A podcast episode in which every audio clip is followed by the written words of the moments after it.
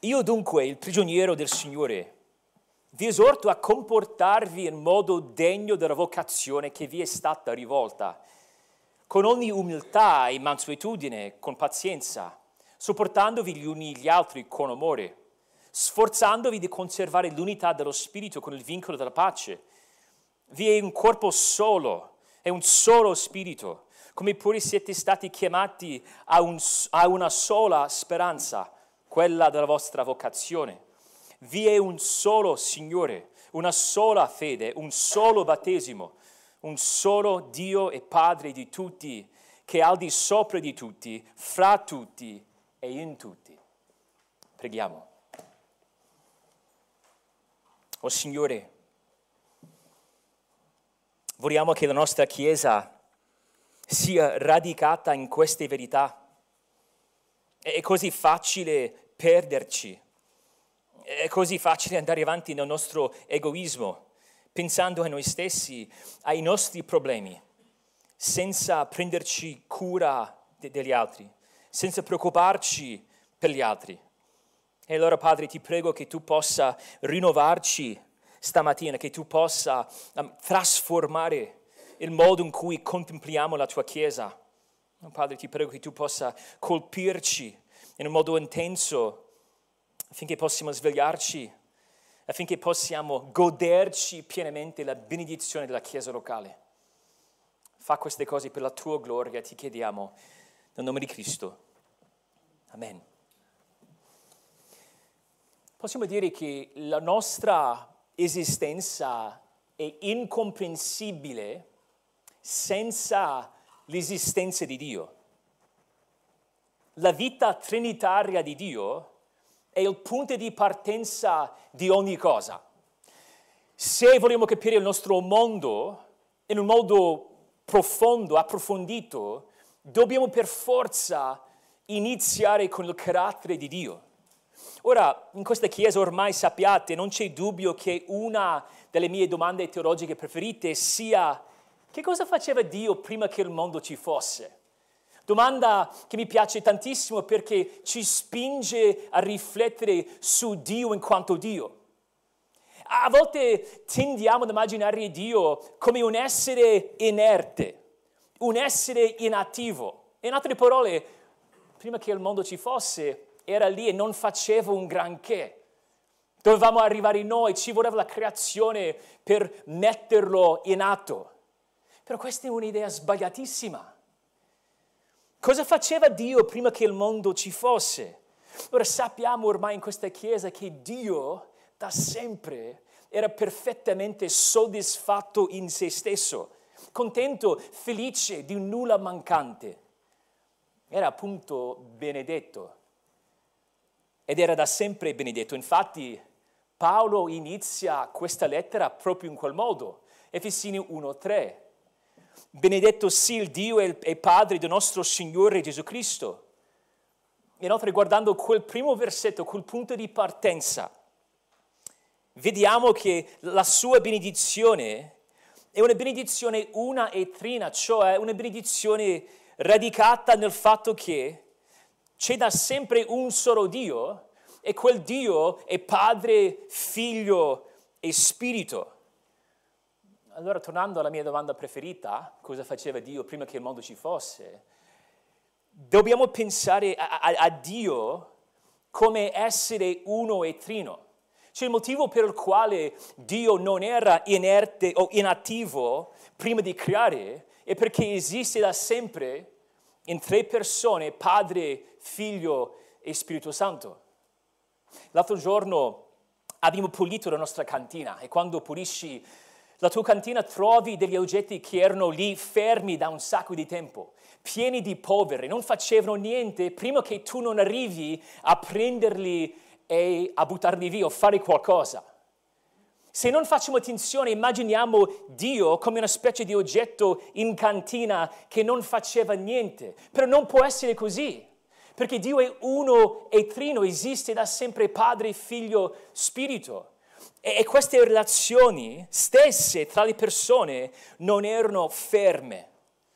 In altre parole, il fatto che Dio è Padre, Figlio e Spirito sottolinea la sua attività eterna. Il Padre genera eternamente il Figlio, l'unigenito del Padre, lo Spirito procede eternamente dal Padre e dal Figlio. Insomma, quando pensiamo al fatto che Dio è Padre, Figlio e Spirito, dobbiamo pensare al fatto che esiste sempre, esprimendo sempre la pienezza del suo carattere. E se pensiamo alla nostra creazione, è il traboccare della sua pienezza. Cos'è la nostra salvezza? È ancora di più il traboccare della pienezza di Dio. E se guardate verso la fine del capitolo 3, si vedrà nel versetto 19 l'ultima richiesta di quella preghiera di Paolo. È la, è la, è la richiesta più eclatante, senza dubbio. Eh, pregava, che, pregava affinché siate ricolmi di tutta la pienezza di Dio. Come possiamo essere ripieni della pienezza di Dio? Cosa significa sperimentare la sua pienezza? Innanzitutto significa sperimentare la sua vita una e trina. Devo essere immerso, abbracciato dalla sua vita Padre, Figlio, Spirito.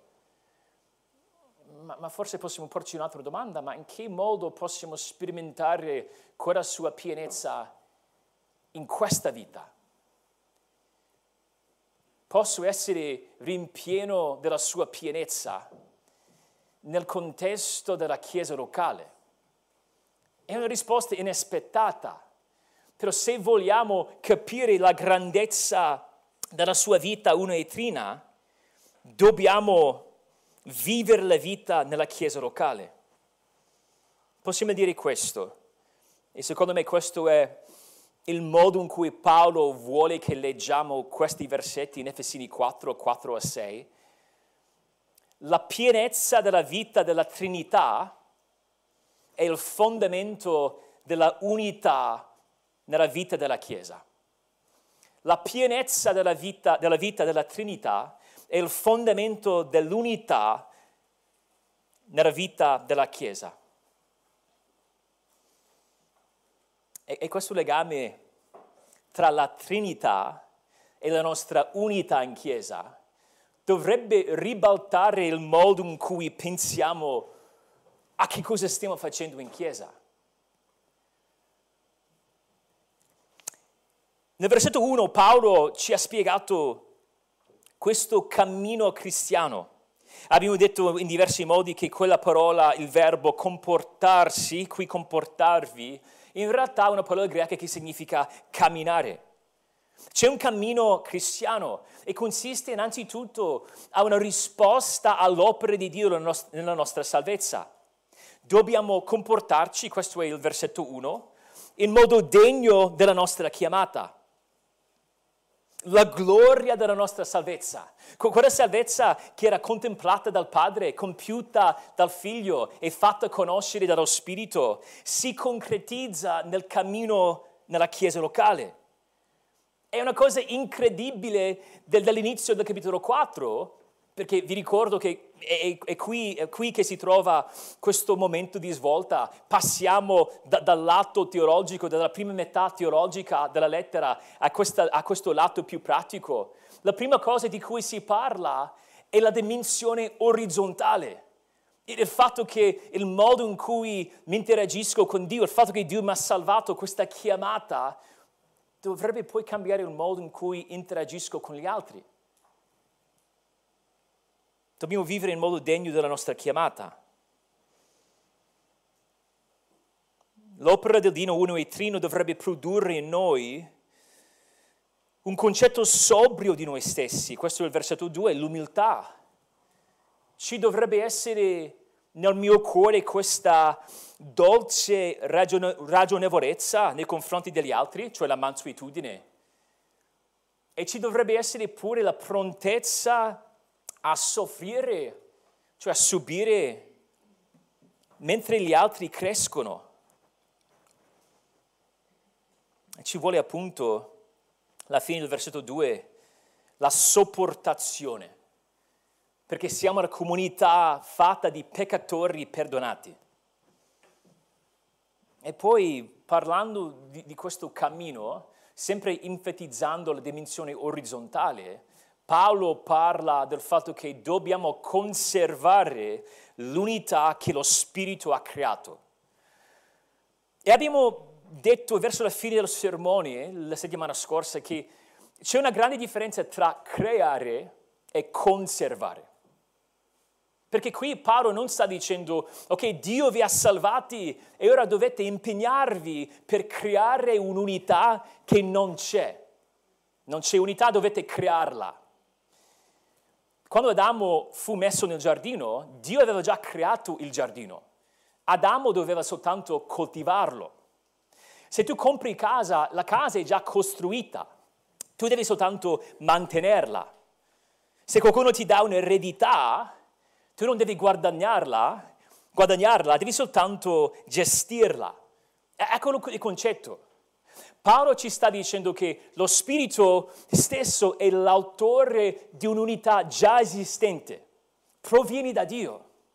Allora non devo crearla per mezzo di associazioni o conferenze, eccetera. Noi dobbiamo soltanto riconoscere l'unità che lo Spirito ha già creato. E se ci chiediamo, ma ok, in che cosa consiste quest'unità già esistente? La risposta si trova nei versetti 4 a 6. Paolo ci fornisce proprio la risposta. E se state guardando i versetti 4 a 6, noterete che si ripete sette volte una parola semplice, uno. Sette volte Paolo vuole sottolineare l'unicità, il fatto che c'è un solo Signore, un solo battesimo e così via.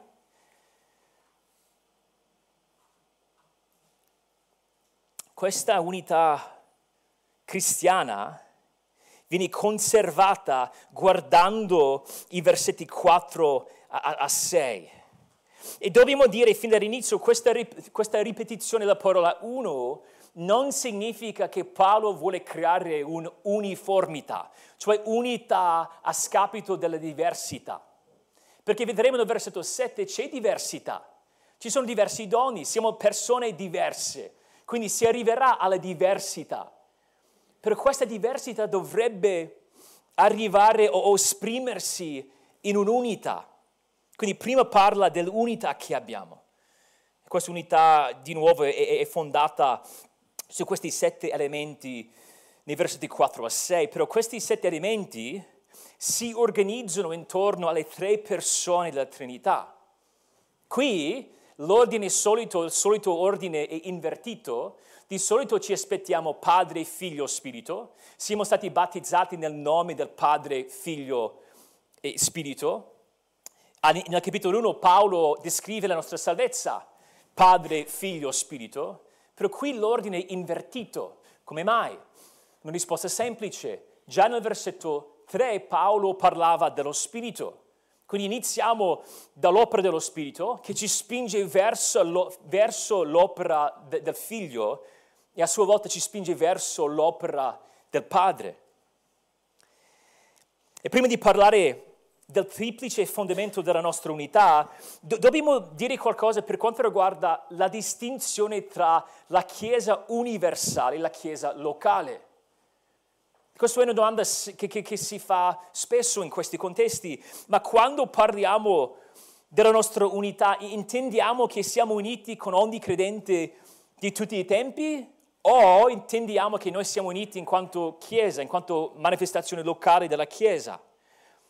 Possiamo dire semplicemente che c'è un'applicazione universale, in quanto ogni vero credente abbraccia, o detto meglio, questi sette elementi caratterizzano ogni vero credente. Queste cose ci uniscono in quanto credenti. Ogni vero credente ha un solo Signore, è salvato per la sola fede, si battezza una sola volta per rappresentare l'unione che ha con Cristo. C'è un solo corpo in quel senso. Quindi non c'è nessun dubbio che si possa applicare tutti questi termini alla realtà universale.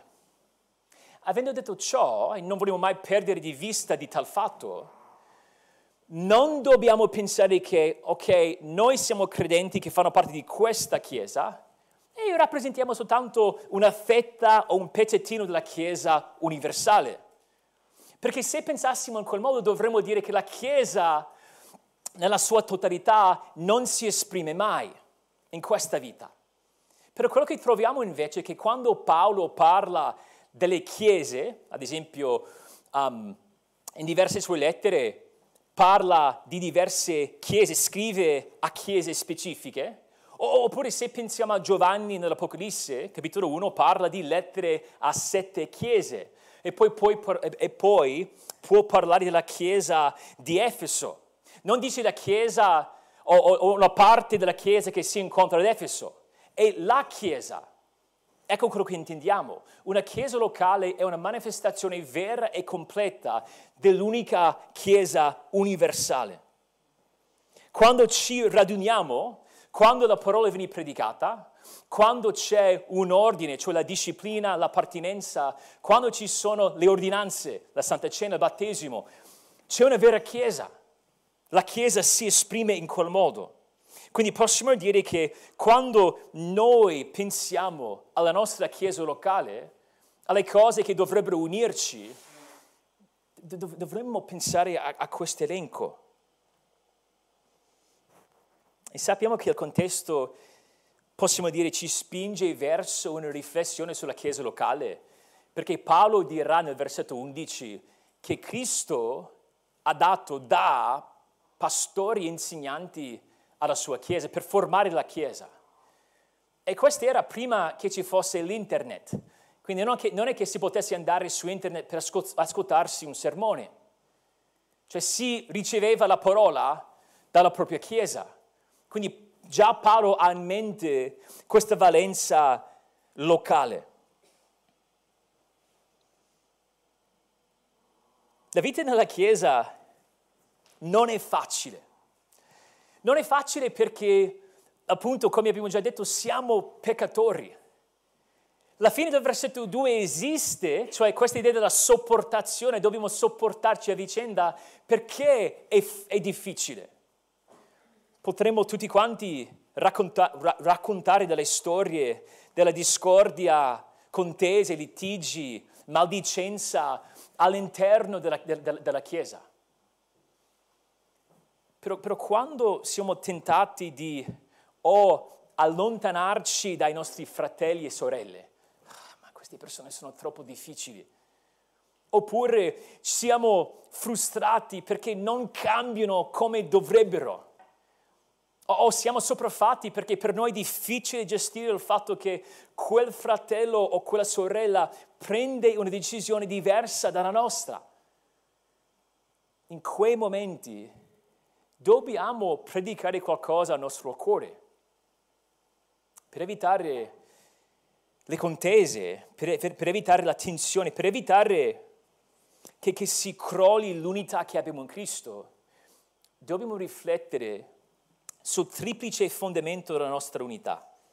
Il triplice fondamento della nostra unità. Abbiamo detto all'inizio che ogni cosa si può rintracciare, tutta la nostra esistenza si può rintracciare alla vita una e trina del nostro Dio. E Paolo vuole che noi facciamo altrettanto con la vita di Chiesa. Allora possiamo iniziare parlando dell'unità nello Spirito. Dell'unità nello Spirito. L'unità nello Spirito che ci incorpora in Cristo. Questo è il versetto 4.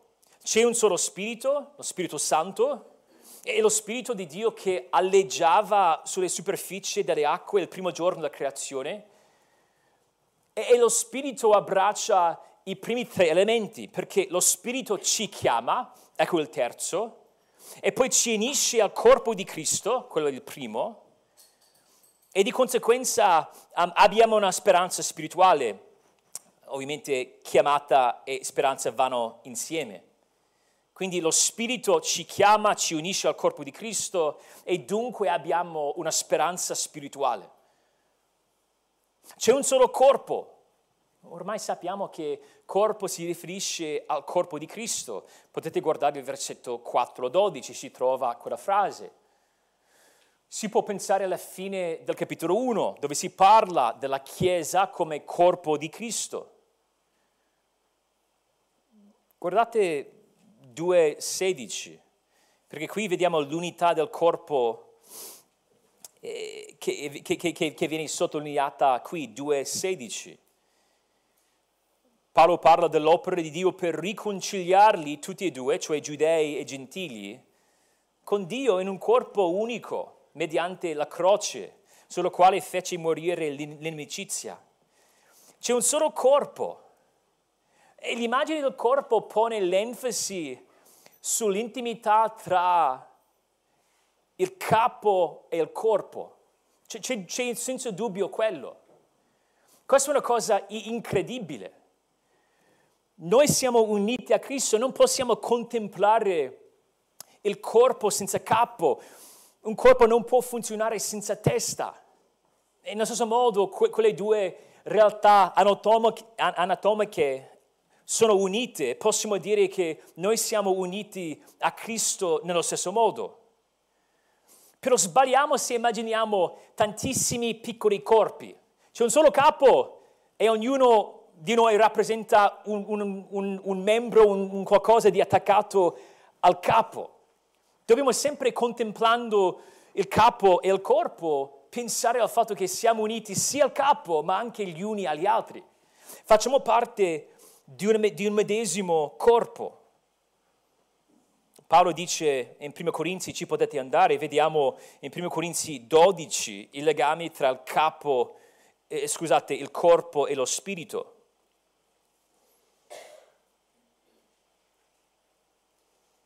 Questo unico corpo è composto di molte membra. Ecco il modo in cui Paolo lo spiega in 1 Corinzi 12, 12, 13 poiché come il corpo è uno e ha molte membra, e tutte le membre del corpo, benché siano molte, formano un solo corpo, così è anche di Cristo. Infatti noi tutti siamo stati battezzati in un unico spirito per formare un unico corpo, giudei e greci, schiavi e liberi, e tutti siamo stati abbeverati in un solo spirito. Se noi vogliamo gioire in Cristo, significa che dobbiamo riconoscere la nostra esistenza nel suo corpo. La vita nello Spirito è una vita che si sperimenta nel corpo di Cristo ed è un corpo composto di più membra.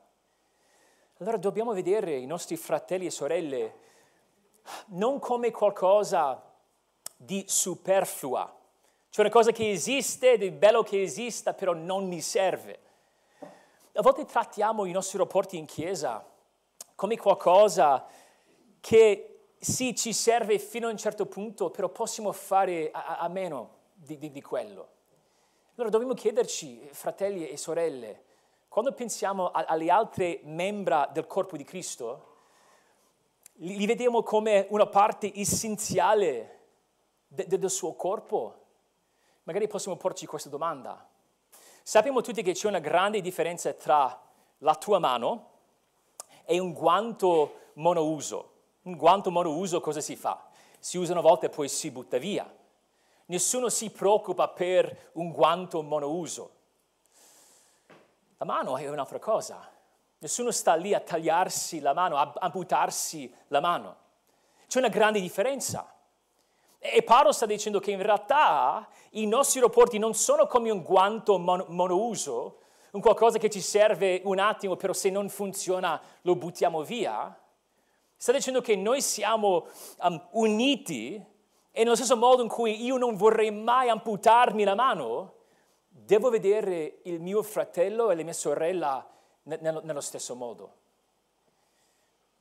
E devo, devo vederli nello stesso modo, in quel modo, proprio perché è lo spirito che crea il corpo. L'avete visto lì in questo è 1 Corinzi 12, 13, è lo spirito che crea il corpo. Lo spirito ci incorpora, incorpora in Cristo. È impossibile avere lo spirito, cioè essere battezzato nello spirito, senza fare parte del corpo di Cristo. Il corpo di Cristo è in primis una realtà spirituale, cioè che si vive per lo spirito. Noi non ci uniamo a, a, a, a Cristo, al corpo, come se ci iscrivessimo ad, ad un'associazione, come se ci iscrivessimo per frequentare una palestra. Ah, vorrei andarci, allora mi propongo, mi iscrivo e, e faccio parte. È, un'opera che avviene all'infuori di noi stessi, è un'opera interiore, però avviata dallo Spirito. E poi possiamo dire che l'appartenenza alla Chiesa locale, cioè al corpo locale, è un riconoscimento di questa appartenenza spirituale, cioè l'unione che esiste tra il credente in quanto corpo al capo grazie allo Spirito. Lo Spirito opera nel cuore di ogni membro del corpo di Cristo, ci convince del peccato, ci illumina affinché possiamo capire la, la parola di Cristo, questo libro che Lui stesso ha ispirato. Lo Spirito ci trasforma all'immagine del nostro capo di gloria in gloria, in modo che noi abbiamo una sola speranza, Guardando il versetto 4, la chiamata di cui si parla è la stessa che abbiamo visto nel versetto 1.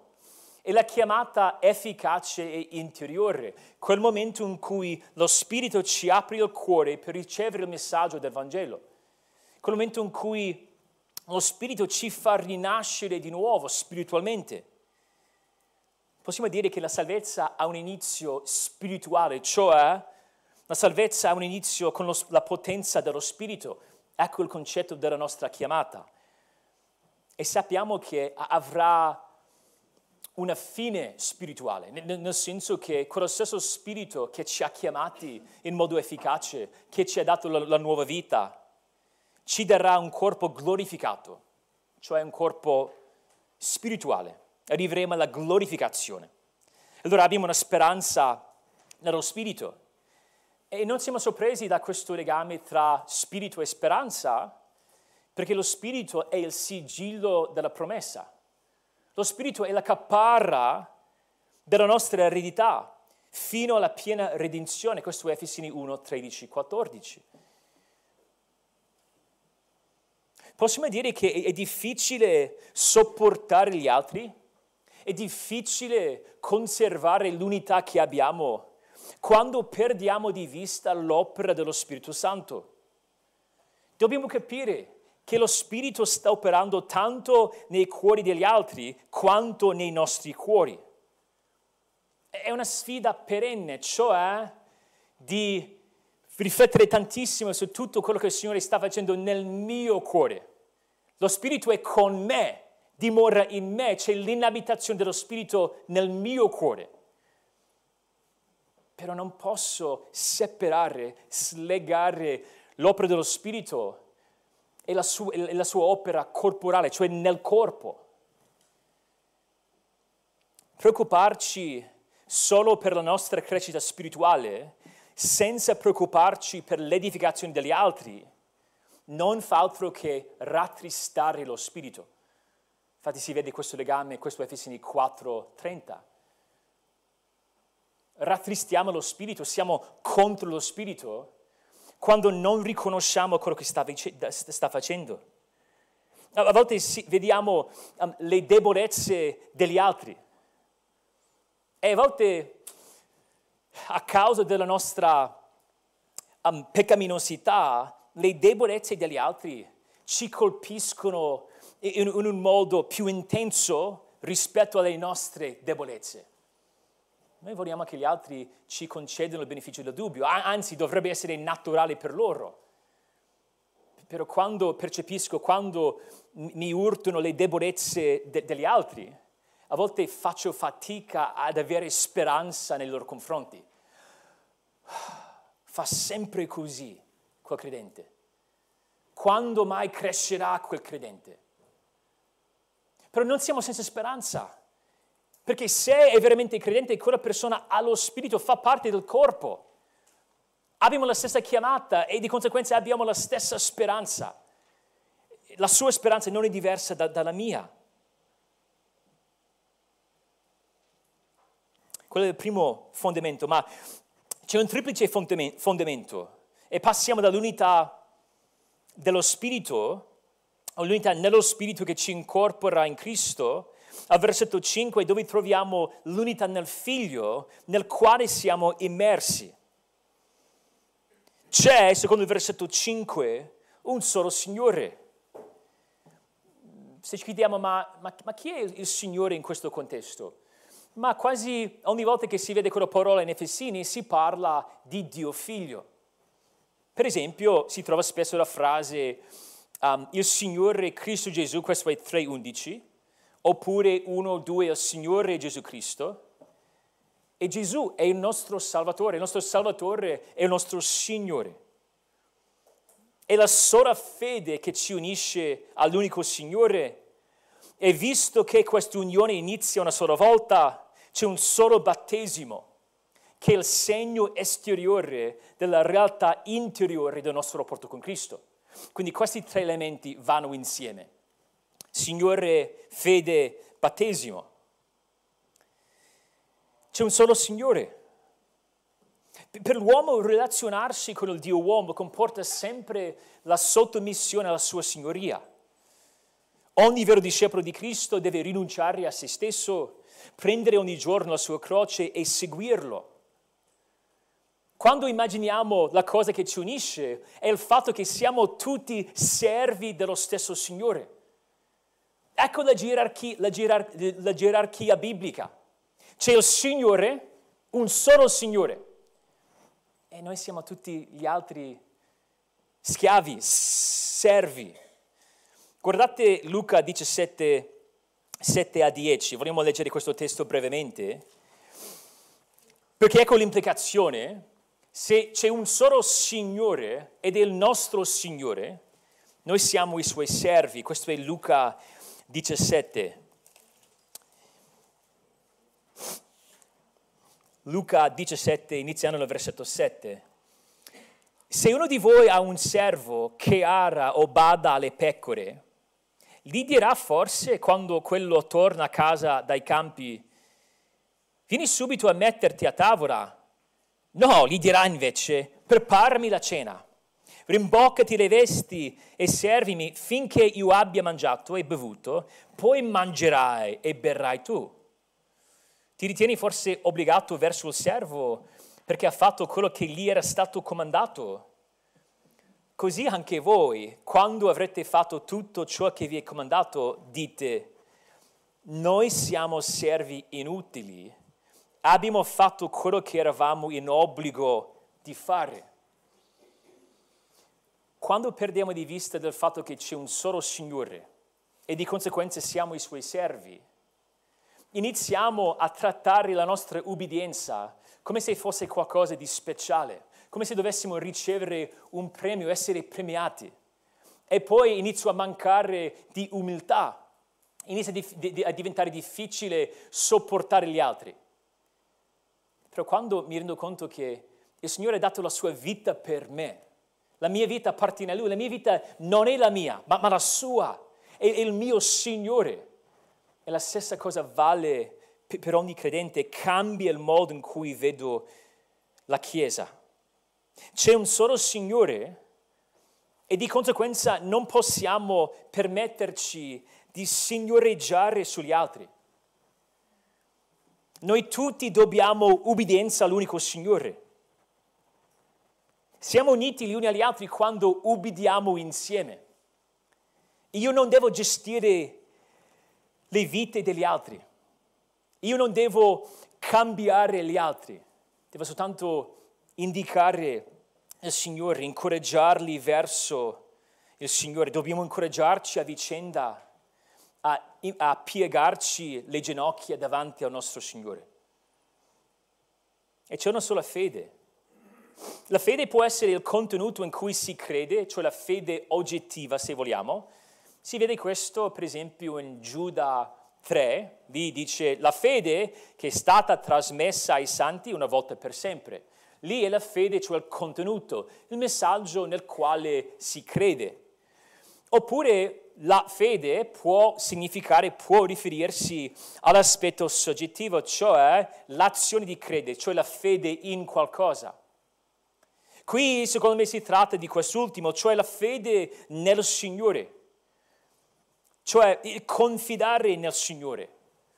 Potete guardare 1.15, se tornate ad Efesini, Efesini 1.15 si vede la parola usata in quel modo.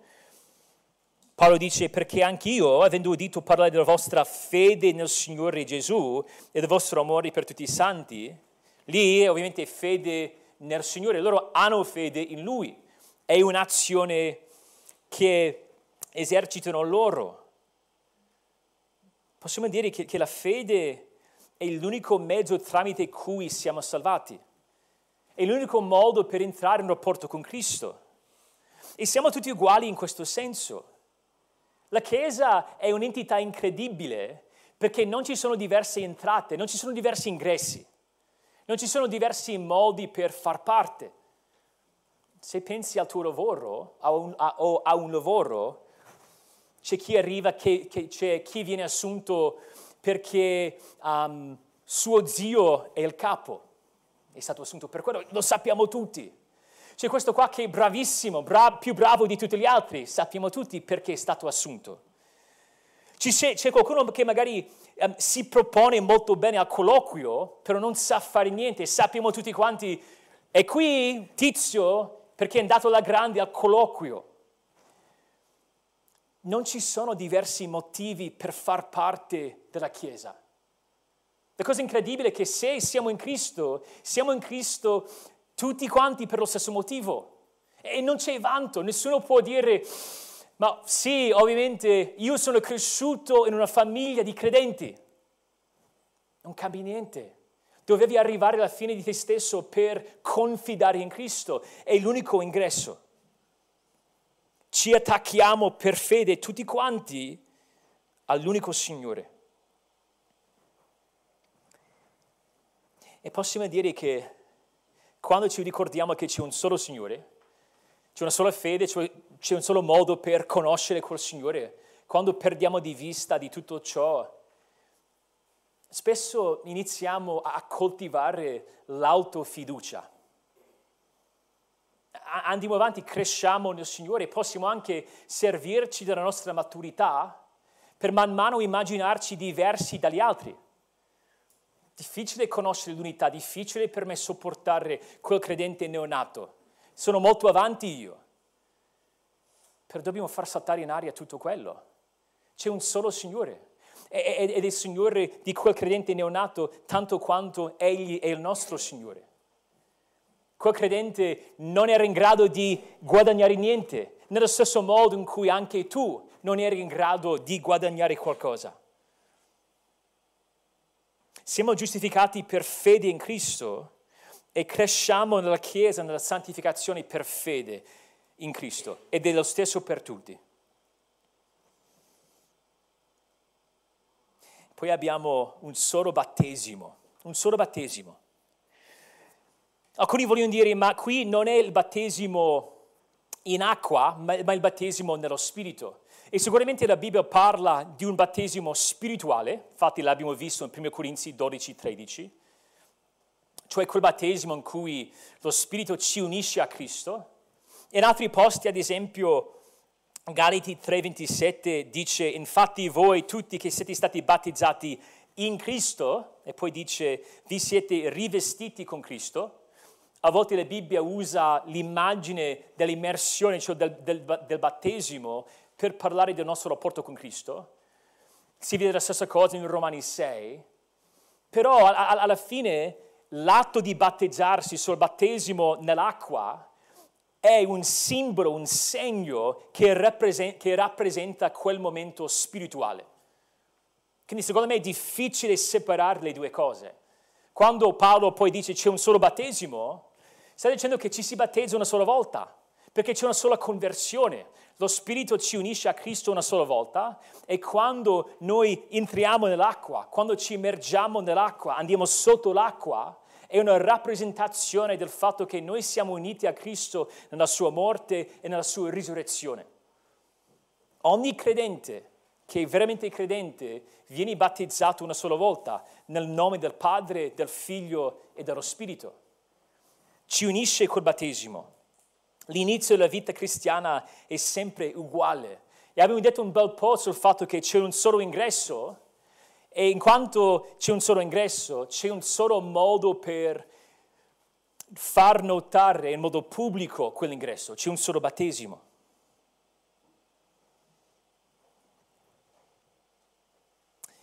Questa fede, questo battesimo ci spingono verso il solo Signore. Nella Chiesa a volte si incontrano due versioni di unità finte, diciamo. Sono, ci sono due estremi. Da un canto c'è l'individualismo senza legge, cioè ognuno fa quello che gli pare meglio, c'è una finta unità, siamo qui, ognuno può fare quello che vuole, però non c'è in realtà niente che ci unisce.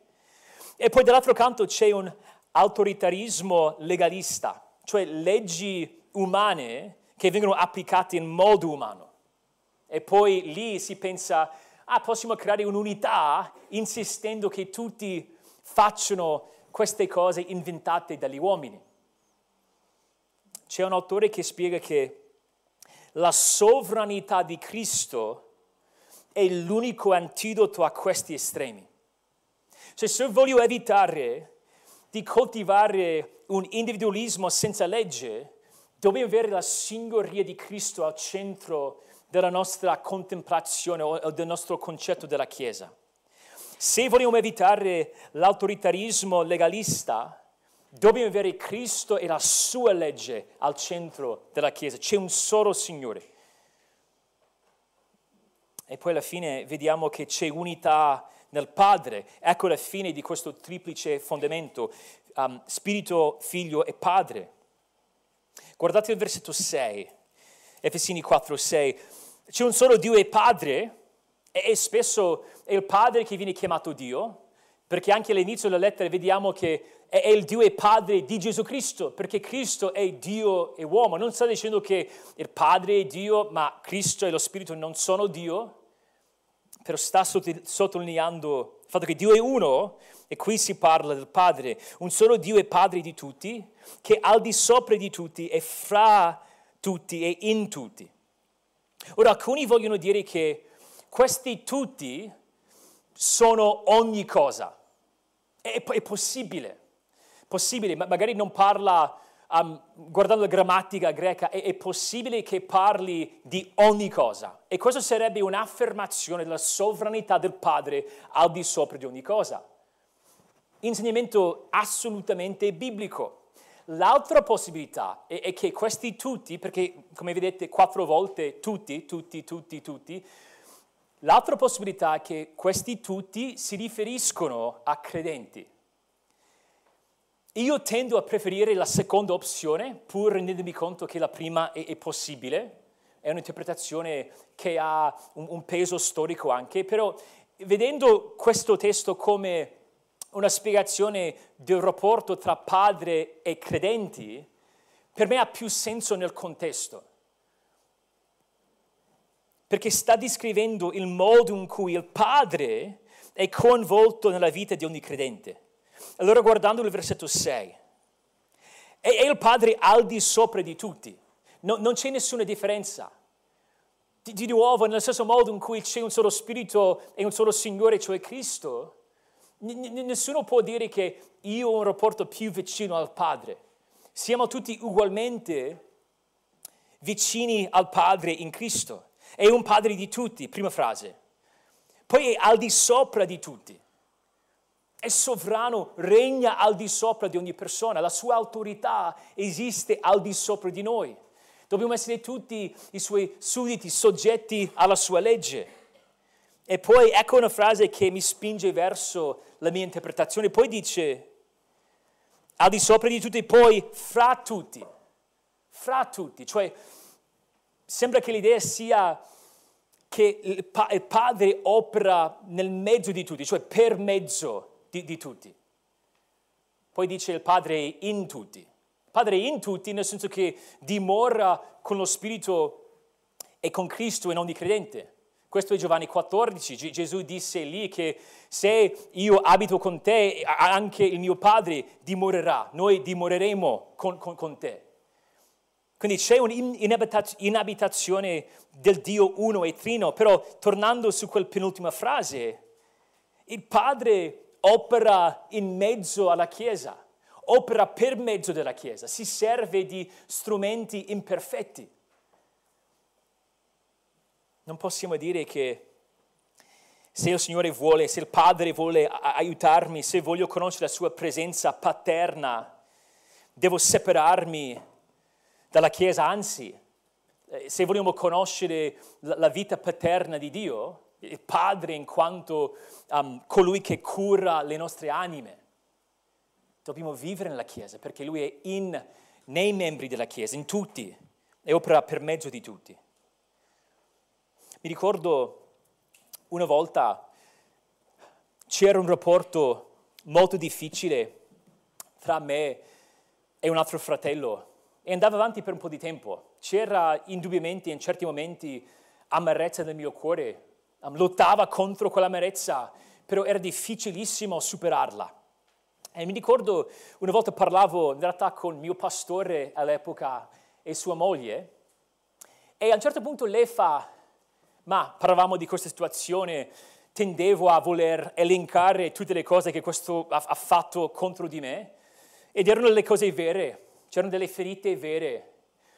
E ogni volta che loro provavano a dire, ma magari dovresti considerare il fatto che questo qua è così, così, mostrando umiltà, mansuetudine e pazienza, c'era qualcosa in me che ha detto, mm, eh, non so, se io sia pronto per accettare tutto quello. Però mm, parlavo di questa moglie del pastore, lei a un certo punto fa, ma alla fine, se siamo una famiglia, non possiamo gettare la spugna. Mi ricordo in quel momento pensavo, ah, non voglio sentire quello. Cioè nel senso che ci credo, però questo è diverso. Ecco quello che dicevo, quello che gridava il mio cuore questa volta è diversa, so tutto quello corpo, famiglia, però questo qua mi ha fatto male. Però aveva ragione. E cosa faceva? Lei prendeva un principio. La Bibbia dice che siamo fratelli e sorelle. Non sono etichette che lanciamo soltanto per, significano qualcosa. E lei provava, provava ad aiutarmi a dire, se ci credi veramente, non puoi andare avanti con amarezza nel tuo cuore senza cambiare, senza lottare contro di esse, senza riconciliarti con quel fratello. Paolo sta dicendo qualcosa, sta facendo qualcosa di simile. Sta dicendo in quei momenti nei quali noi vogliamo dire, questo è diverso, no, no, non possiamo agire diversamente. Sta dicendo, dovete pensare alla Trinità, dovete pensare al fatto che nello stesso modo in cui Dio Padre, Dio Figlio, Dio Spirito agiscono come un'unità, agiscono in armonia insieme per salvarci, loro fanno altrettanto per farci crescere in Chiesa.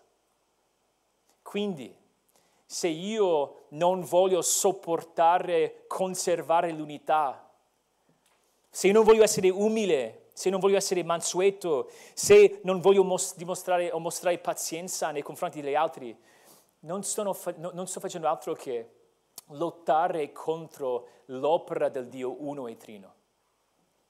Dobbiamo ricordarci che le tre persone della Trinità operano insieme. La sopportazione degli altri deve essere capita alla luce della Trinità.